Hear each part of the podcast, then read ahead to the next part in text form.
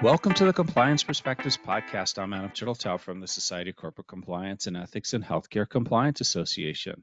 Joining us today from San Diego, California is Brent Douglas. Brent is a partner at the law firm Hahn Loesser, and today we're going to be talking about background checks. Uh, Brent, thanks for taking time out of your day to talk to us. Background checks, as you know, are pretty standard these days. What's considered best practices when conducting them? I would say that nationwide, what you're seeing is a reduced use of background checks, that in uh, certain spaces, uh, healthcare, Department of Defense, Department of Transportation, um, certain government contractors, of course, uh, many are, are obligated to use them. In, in some states, you can receive discounts on your workers' compensation insurance premiums uh, or other insurance premiums out there. Um, but I'd say as far as, you know, best practices and trends, because so many states have been adopting what we call ban the box laws, uh, uh, which uh, which I'm sure we'll get into. Um, you know, I'd say your, your your best practices are are to tread carefully, you know, to recognize, you know, where the job position is that you're hiring, and to make sure that you're following that state's laws. Hmm. Well, that's an interesting uh, that we're seeing less of it, and the whole ban the box about have you ever, that's the issue of have you ever been convicted of a crime, correct? Yeah, I mean, it's kind of a catch-all phrase to the, limit the use of criminal and credit background checks by employers um, in terms of uh, when you can do it. For example, in the state of California, you cannot limit one hundred job applicants down to three, run a criminal background check on the three finalists, and then whoever comes back with the most desirable, cleanest background check, hire that person. You can't do that. You have to extend what we call a conditional job offer. You have to pick the winner first. You're the one who gets the job, conditioned upon typically two things. One, you know, immigration, right to work status, they, that you prove that you, you know, that you can work. And the other is that you sufficiently pass a background check. So so the phrase, you know, ban the box really is, is a description for all the employer-focused nuances of how you can use and whether you can use criminal background checks, and it's entirely state by state. Hmm. Now, uh, another thing on the state-by-state front has been the decriminalization of marijuana. Can companies still check to see if their employees have used marijuana? Yes. So as of as of this second, uh, the answer is yes. So similar similar to to criminal background checks, there is no federal law that guides us here. There's no law that requires criminal background checks or prohibits criminal background checks. There's no law that requires federally across all employers drug tests or prohibits drug tests. The uh, similar to criminal background checks, there are certain industries where it's it's required. Um, but uh, the decriminalization of marijuana and the generally just, you know, across the board increasing acceptance of recreational drug use has certainly moved the needle as far as the use of drug uh, tests too. And there's always been kind of an interesting, let's say, inverted scale for drug tests that, hey, the the, pers- the people down in the warehouse throwing around boxes have to get tested for drugs, but the entire C-suite of vice president and all the salespeople and the C E O, none of them do.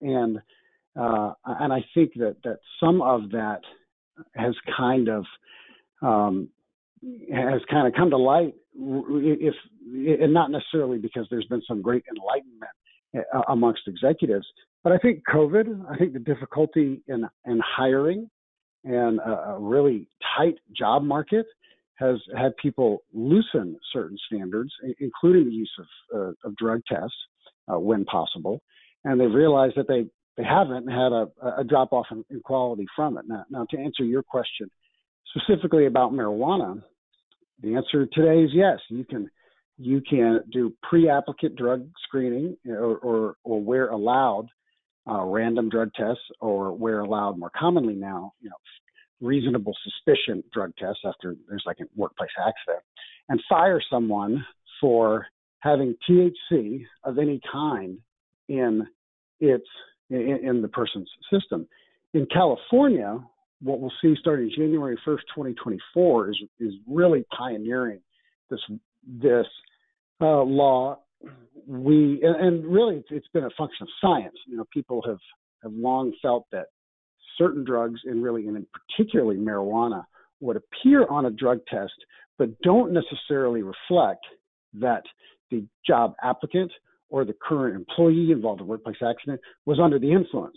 And I guess I, I, I typically don't learn about science from the California legislature, but I guess the California legislature believes that they now have tests that can determine if T H C is currently in a person's body. And so there's very specific and, and California-based employers looking to do pre-applicant uh, drug screening. You need to make sure that you read it chapter and verse, but you have to now use a particular type of T H C drug test to make sure that you are determining whether the person is currently under the influence. So, uh, you know, and my guess is, as with all things, you, you kind of have California and Illinois, New York, Massachusetts, and D C as the vanguard of new laws that limit employers, and a, a, a dozen or so states quickly follow suit. So even if you're outside the state of California, I would watch that one. I expect it to move quickly. Sort of moving in the same direction of changing attitudes towards uh, things is we've seen a move away from longer prison sentences, many sentences getting reduced. Should that affect how employers read a criminal background check?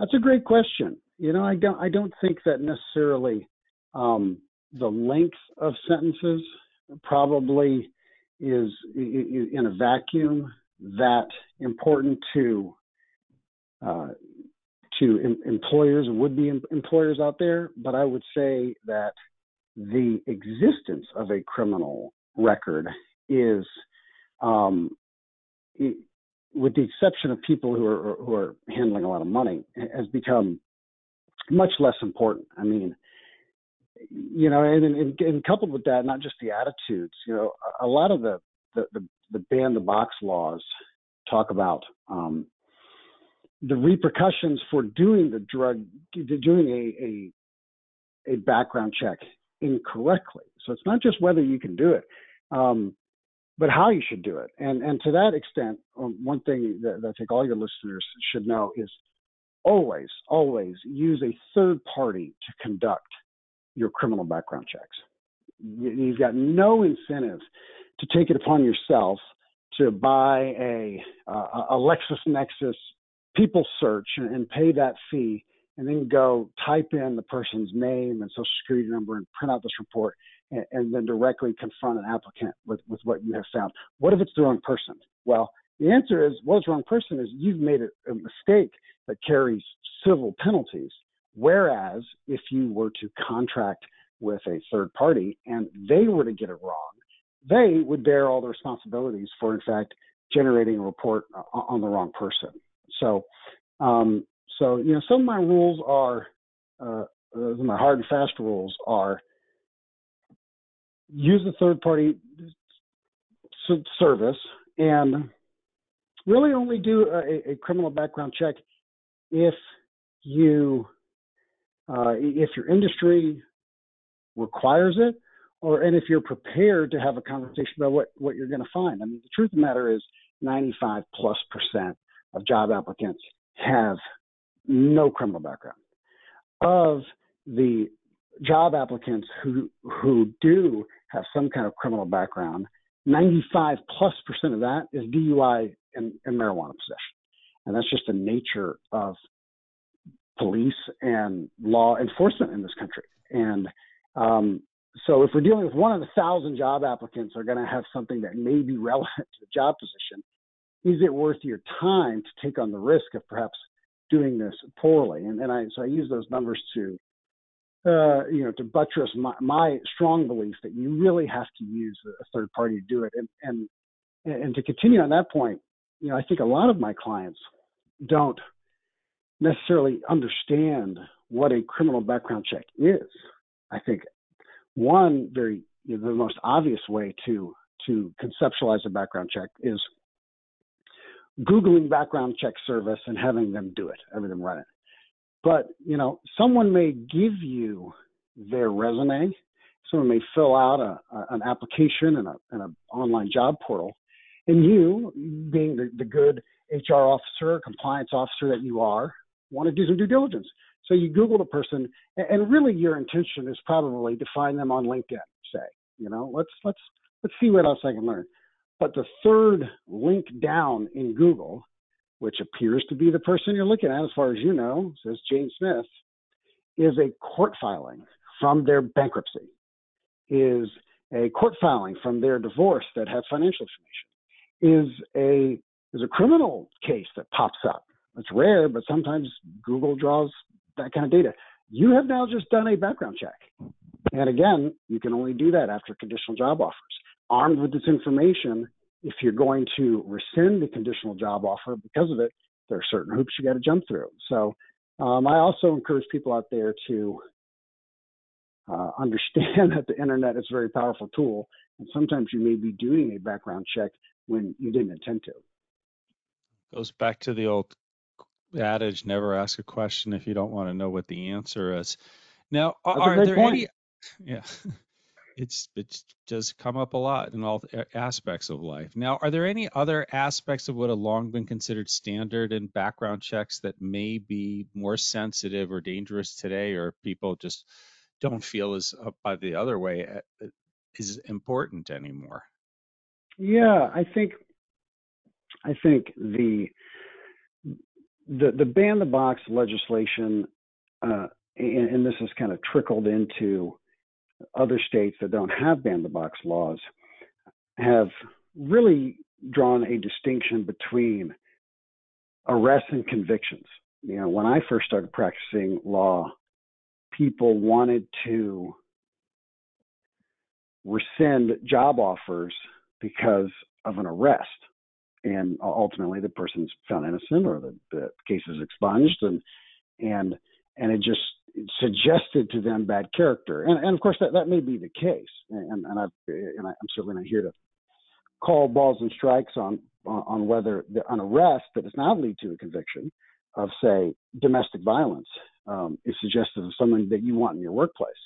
But the, the fact of the matter is that an arrest alone cannot be the basis for rescinding a, a conditional job offer, that it has to lead to conviction. And so, um, I think, you know, you're talking about something that's more sensitive, that that employers call me and and want to just go round and round on it, but we're worried about it. But we see this. How? What do we do? You know, you can you can discuss what you find in a background check with the job applicant, and I think a lot of my clients, so a lot of employers out there don't.